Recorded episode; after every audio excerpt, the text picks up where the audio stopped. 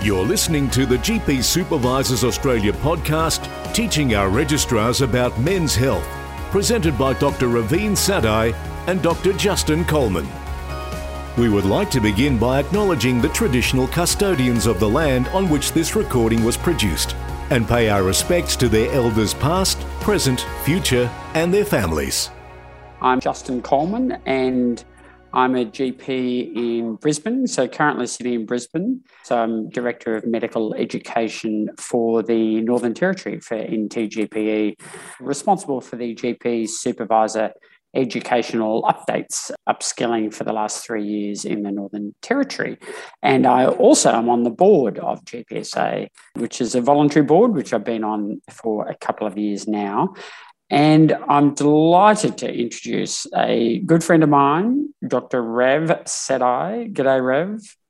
G'day, everyone. Thanks, Justin. So, my name's Ravin or Rav. I'm in Bacchus Marsh, which is about 60 kilometres west of Melbourne. Run a practice here with a, a, few doctors, and we've had GP registrars for many years. So, uh, we do a lot of community events, and one part of my community events is doing men's health, and part of that is the pub clinic, which I've done as a community event throughout the last 12 years mainly. So it's where we have a beer and chat about men's health amongst the community in a pub.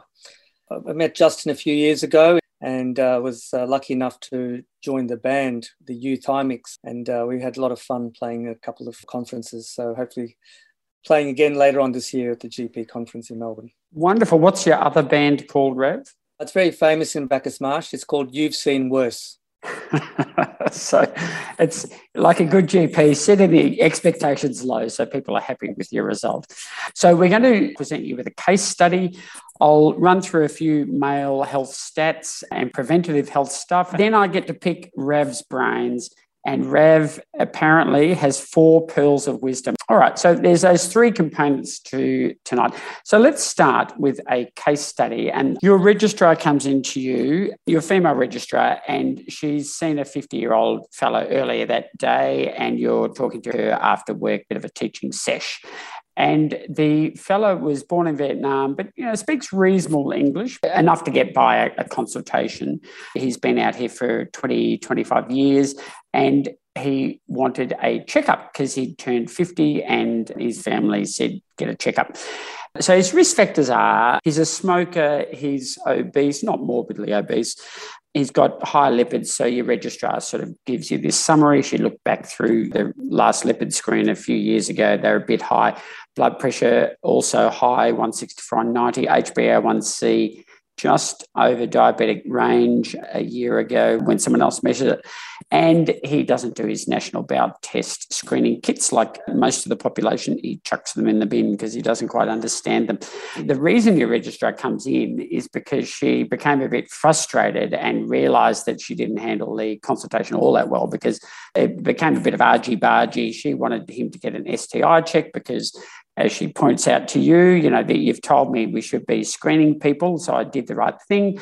But then he started getting annoyed and he said he's married and maybe the lack of English as a uh, first language didn't quite help. And he didn't need these sorts of things. He became a bit upset. And the registrars come in basically saying, look, I didn't do brilliantly on this. How could you help? You've got a chance to teach a registrar something. Now, you could choose to teach her about STI screening, but you know, to me, that's a fairly sort of black and white sort of thing to teach from this. If you were going to teach her something in terms of the consultation flow, how to get things going from the start of the consultation to the end of the consultation, what sort of learning points might come out of this sort of consultation with this 50 year old man? I think it's important to ascertain what the patient wants. Its uh, language barrier may be an issue with this gentleman. And a 50 year old screen is something that we can teach our registrars, and there's some pretty uh, easy things that we can look at in terms of what we teach them in cardiovascular risks, etc. PATS agenda, doctor's agenda, making yeah. a list and prioritizing, normalizing that every person means something different by a checkup. I think that's important and another risk factors that uh, this gentleman has, which is quite a few. So perhaps prioritizing them. There's quite a theme there about asking what the person expects, and particularly as the person became upset at the end, maybe that is something which really might have subverted that.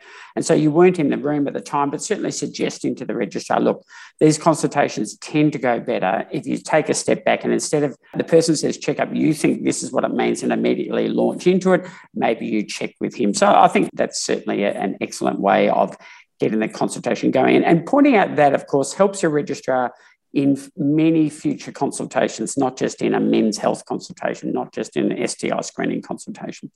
In terms of the communication, certainly people with English not as their first language, you're more likely to run into trouble. I guess part of that might be cultural expectations of health as well, particularly in blokes who don't come all that often, maybe, Rev?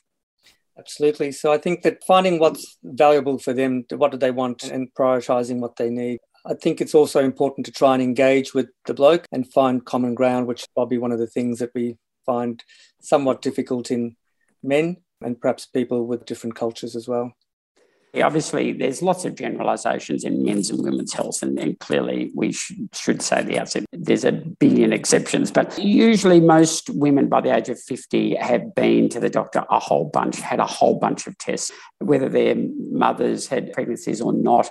So for them, we sort of had this assumption that generally they're used to you go to the doctor, the doctor tells you some stuff, you get a thing for a blood test, you go off and have the blood test, lots of STI screens. So at that age, we tend to expect that. But more men will have slipped through their GP cracks, I guess. You could very well get the age of 50 as a okay, healthy, reasonably healthy man and really have had not much at all to do with the doctor.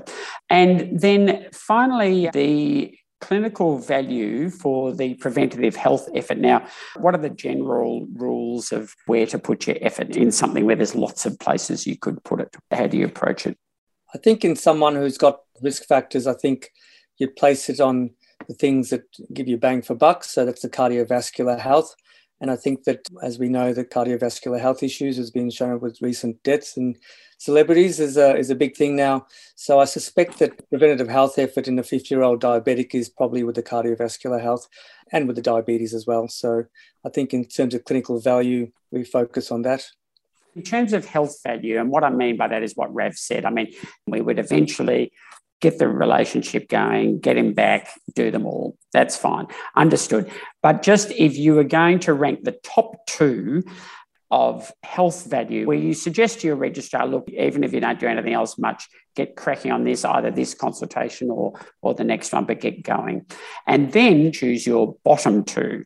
So it's where you say to the registrar, look, you know, everything's important, but you've got to get in your head some sort of priorities for a 50 year old male. Looking at the top, we've got quit smoking and BP control. I think that's about right. Two, three, and four are all medications. I mean, obviously it's lifestyle as well, but the BP beats the statins and the hypoglycemics.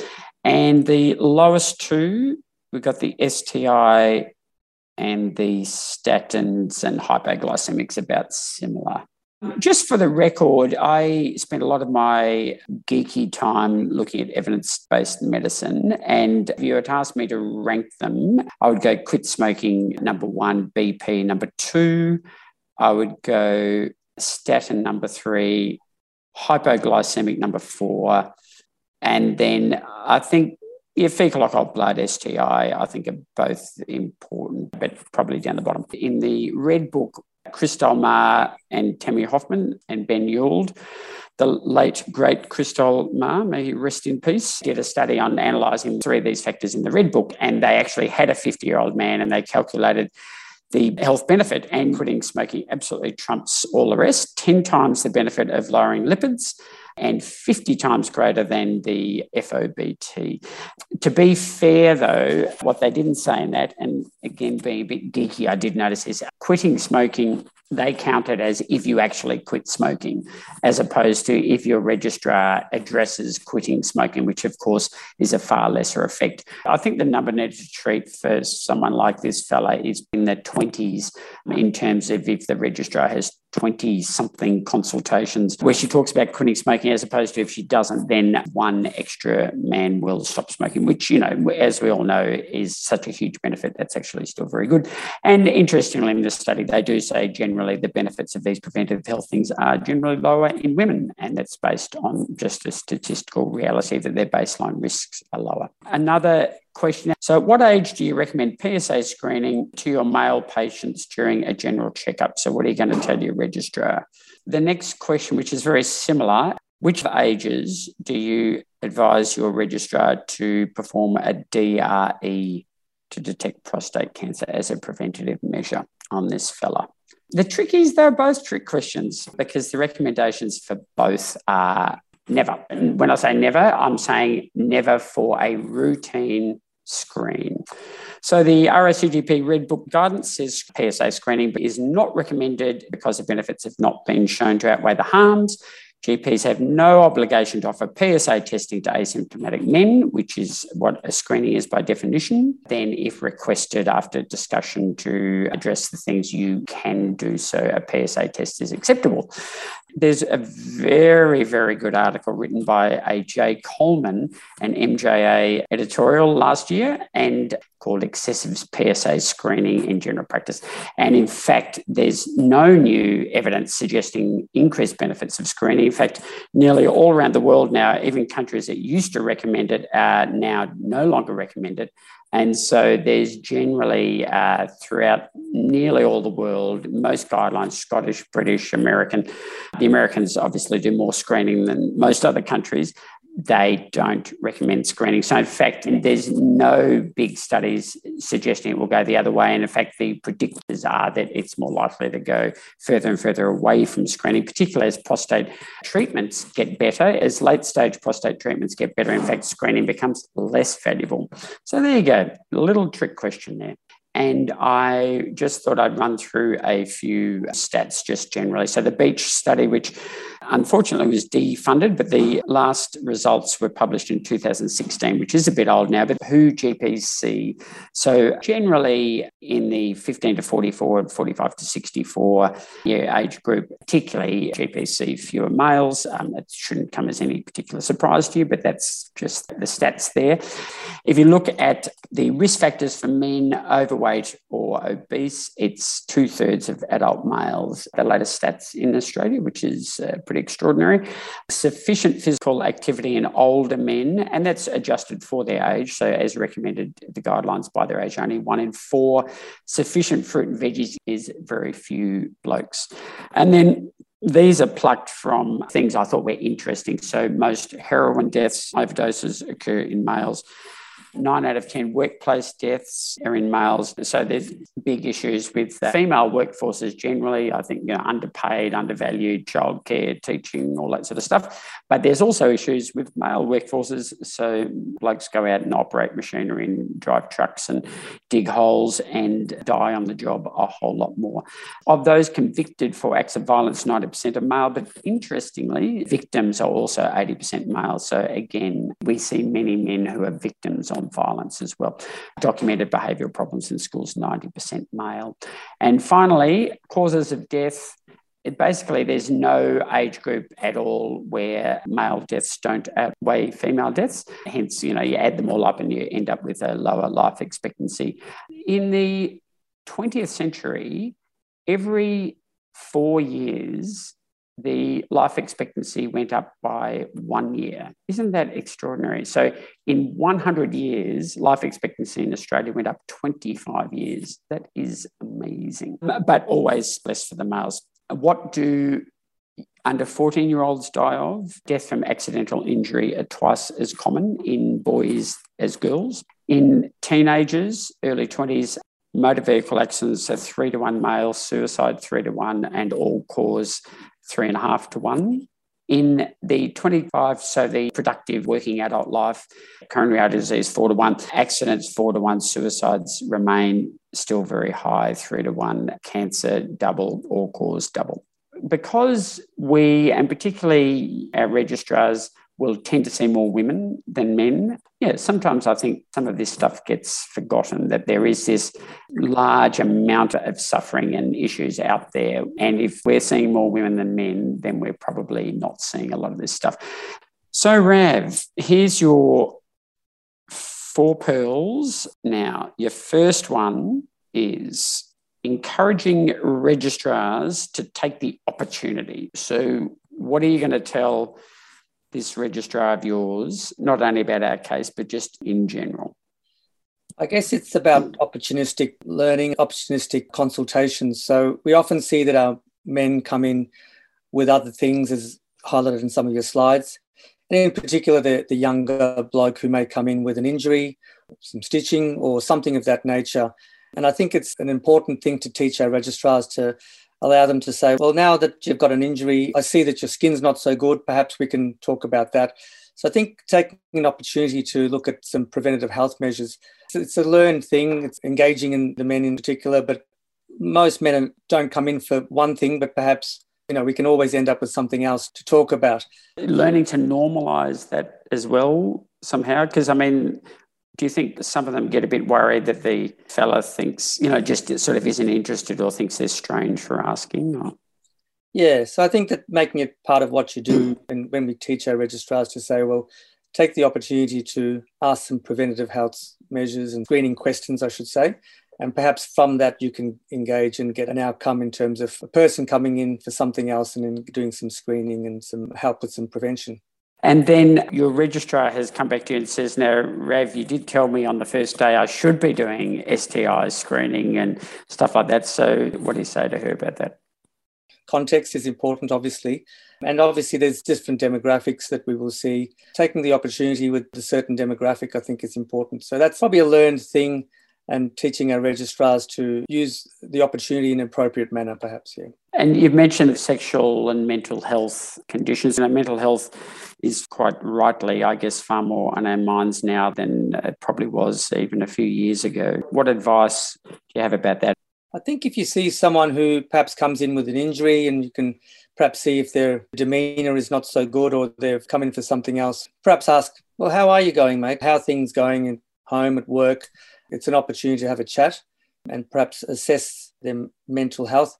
And if there's concerns, then the registrar may be able to explore that perhaps and ask some further screening questions. And in a similar way, from a sexual health, in a younger fellow, we can talk about the STI, but in an older fellow, we can often talk about erectile dysfunction and other factors and libido which can open up a lot of things that we can improve upon in a bloke's health. So I think be open to taking the opportunity is what I would say. Drug and alcohol. I think in some ways that's an easier entree if someone is a bit nervous about raising these things. You can say to your young female registrar, look, even a grumpy old bloke who you feel you're not really getting on with or doesn't like you or respect you or something like that, you know, they're not going to be that surprised if their doctor says how much you're drinking, that sort of thing yeah, you know, we'll see someone who's obviously a smoker. And what I teach our registrars is that you don't try and lecture them, you just have a conversation with them perhaps and say, well, maybe next time if you want to have a chat about the smoking, book something in, we'll have a chat. An opportunity is a good thing,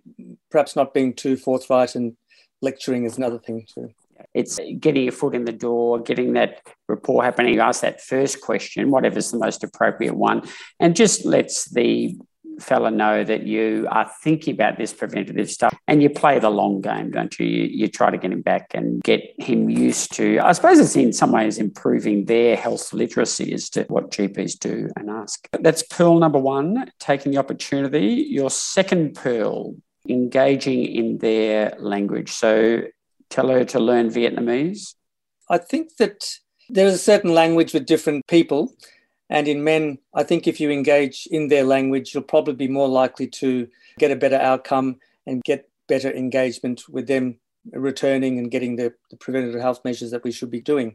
So I think, as we said, assessing their literacy goes a long way to how you engage with a person and in particular a bloke. So for instance, if you were meeting a tradie who's had an injury as an example and engaging in, oh, what do you do, mate? Oh, you're a plumber tell me about what you're doing. Oh, how does this injury work for you? And I think that if you're engaging in their type of language and what they say, as opposed to an older bloke perhaps who's more interested in holidays or literature or reading, So I think if you find a way of engaging, they're more likely to engage back, more likely to feel comfortable.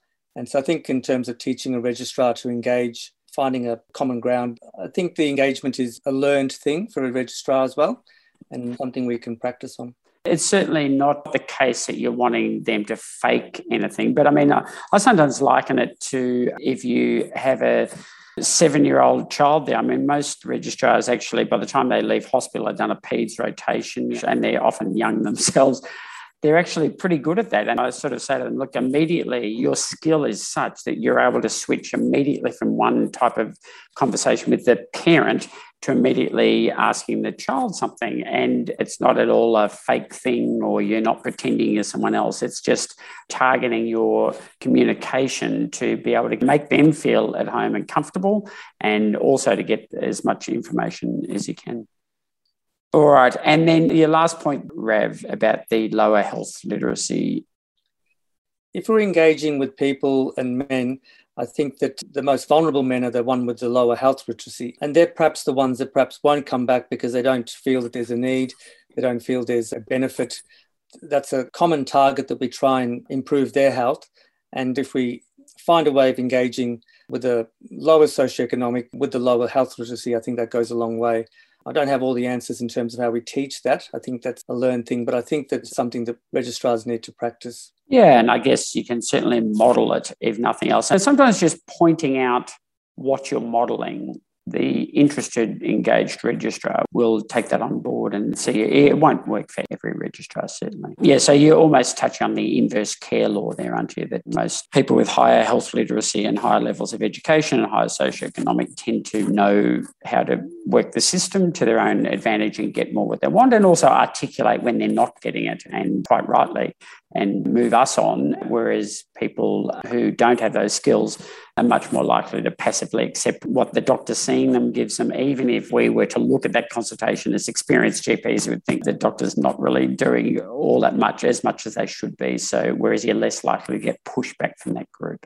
All right, Rev, your next pearl, your third pearl is find some common ground. So, what's that all about? Probably goes a little bit to the second point with engaging we can increase the men's engagement by finding some common ground in terms of their specific interests. So if you ask a bloke, tell me about yourself, things that can be important to uh, fellas are probably more things about perhaps family life and occupation and what do you do for a living. And in fact, going back to the consultation, well, how was this medical issues going to affect your occupation and your work? How's it going to affect your family? So I think if we found some other types of common ground where we can converse with the patient and make the patient, the men in particular, more comfortable. And I put the example of knowing their footy team or knowing what makes them tick in terms of socially. If you've laid that groundwork, then it makes the management plan a lot more relevant to them as well. So this fella, you're trying to get him to stop smoking, lose a bit of weight, you know, take his blood pressure medications, you're going to start or whatever. It's a very different sell if he's a lonely, depressed person who lives alone versus if he's got kids or he mentioned he was married. You can sort of use some of those things. Or the bloke who's so busy at work all the time and genuinely, you know, gets exhausted and just hasn't got time for self care. But, you know, you can sort of say to your registrars, well, maybe tap into that and say, look, have you started noticing as you're getting a bit older, you're having more days off and you can't keep up and all that sort of thing? And sort of see if you can sell it on that sustaining your work rate and, and stuff like that. I mean, even in terms of the example you gave, if you say, well, geez, I love Vietnamese food or something like that, tell me about your mother's cooking.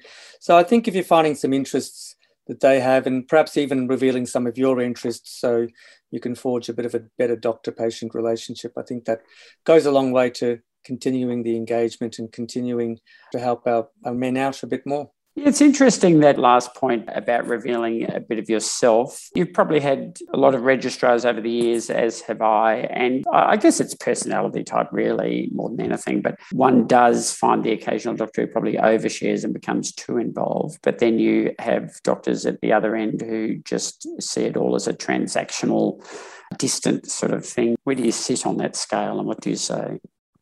I think it is personality driven, but I would encourage the registrar to find a way of getting a better patient doctor relationship, especially when there's some challenges with engagement and there's some challenges with trying to do some better preventative health work and especially what we're trying to achieve in a bloke who's not so engaged. I see your point. It's actually difficult for everyone to do that and everyone to reveal a lot about themselves. It's certainly personality driven, I guess, but I'd certainly encourage them to find a way that they can find some sort of common ground. I think everyone's got something. So whether it be food or Netflix or film or books, doesn't have to be footy. It's footy in my town, but I even have a little comment section. Of, I've always got which team they barrack for, with whatever their interests are, and things of that nature. Like you know, you always put something in the notes, perhaps that they've gone away on holidays, and then the next time you say, "Oh, how was your holiday?" and they think you're a genius, but you're just reading the notes. There are some e-learning models about men's health healthymale.com.au, and um, that's actually got some e-learning which are RACGP approved. So I think directing our registrars, but perhaps our female registrars who may not see as many men to those sort of e-learning opportunities is a good opportunity. And I think the other thing to talk about with female registrars is just to make sure they've got some screening questions that they can practice. Let's get on to your final pearl now. So clearly, if you're going to get the occasional bloke who just is highly used to seeing the doctor and is highly health literate. But when appropriate, you should be ready to simplify your messages and instructions. So talk us through that one. Then I read a, study about men. They identified that a collaborative approach and interventions are preferred and involving an action orientated problem solving. As an example, if a fellow comes in with, with a back injury, they probably want a plan of action. And I think if you simplify the message for that example, perhaps saying, well, let's have a look at your back, let's perhaps take some short term anti inflammatories, let's perhaps you know, see a physio, and here's a few days off work, and I'd like to see you in a week this is the plan of action. And I think that that's also orientated and collaborative. And I think you can do some good works. And I think if you sort of direct and have a, a simple sort of action plan, I think that's a better outcome for blokes in particular. Sometimes a, a simple approach can mean the difference between the patient coming back and not coming back, you know, if you make it a bit too complex. I've certainly done some ECT visits where a yeah fella comes in and I can sort of tell. I guess you just get a spidey GP sense after you've been around for a while, and I can tell in the first minute that the bloke's main interest is you know say the certificate, and they don't really want to be there, and they're not worried that their headache is cancer or anything, but you know the registrar maybe sort of somehow decides they might and so spends a lot of their effort sort of explaining what it's not and what it might be and a bit of the pathophysiology and that sort of thing and all of which are very useful tools for the registrar to have and they should know that and be able to explain everything. So the registrar's got none of the tools wrong but then i sort of sit back and think should they have really whipped out all those tools for this consultation? And i talked to them about it afterwards and sort of say look you know maybe for this one the fellow would have been perfectly happy for you just say, I've heard you. I've examined, you know, three different things. I've decided this is what your headache is. Yep, doc. You know, take your whatever anti-inflam and have days off work. Yes, doc. And then if you chose, then you would have a bit of time to sort of talk about some drugs and alcohol or, or other preventative stuff. Uh, but by the time you've sort of explained so much information which you think that they want, but they probably didn't. The consultations drifted in, in another direction, and that's the end of it. I think the other thing to on that point was about the body language of a bloke in particular. You can tell when they want something and how they're sitting and how they're. So I think that's another thing to teach our registrars, which we do in general. But I think if there's a frustration about someone and you bring it back to simplify the message, I think that actually makes a bit of a difference. So we can see if someone's body language isn't, uh, and they're not listening to you and they're not going to listen to you. So I think simplifying the message and having an action plan, I think, is certainly important. And you reckon they like the written instructions? Yeah, I'm a big one for that. I actually copy and paste and put it on the little piece of paper under the script. Tear off bit. Yeah. I think that's a good way of saying this is what I'd like you to do, and actually, you know, one, two, three, I copy and paste into notes, so that's also in the notes. I teach my registrars to try and do that when appropriate, and I think that does work for some because many things are forgotten in a consultation, and perhaps the salient points may be highlighted by doing something like a little instruction plan. So there are your four pearls, and finally, you reckon the five A's approach, which of course was written for many situations and ICE ideas, concerns, expectations right back at the start when they were saying to the registrar, how could you have approached this consultation differently?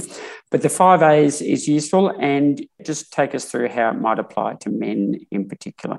I think this was written for Men's Health from a medical journal some years ago. So, yeah, ask about risk factors. I mean, these things have been highlighted as well, but risk factors and early signs of major health problems. So, I think asking when you're talking to a bloke about the family history, things of that nature, what's happened before. And I think the other early signs of major health problems can be things that we can have screening questions for like in our older blokes, like sleep apnea, erectile dysfunction, etc., which can be early signs of other health problems.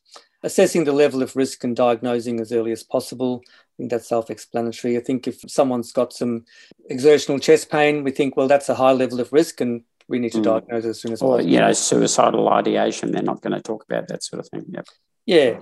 And then advise and motivate patients to lower their risk and that can be lifestyle intervention and of course medication. And if they've got a motivation to look at things if they've got a family history you know do we do your lipids? Can we do these sort of things?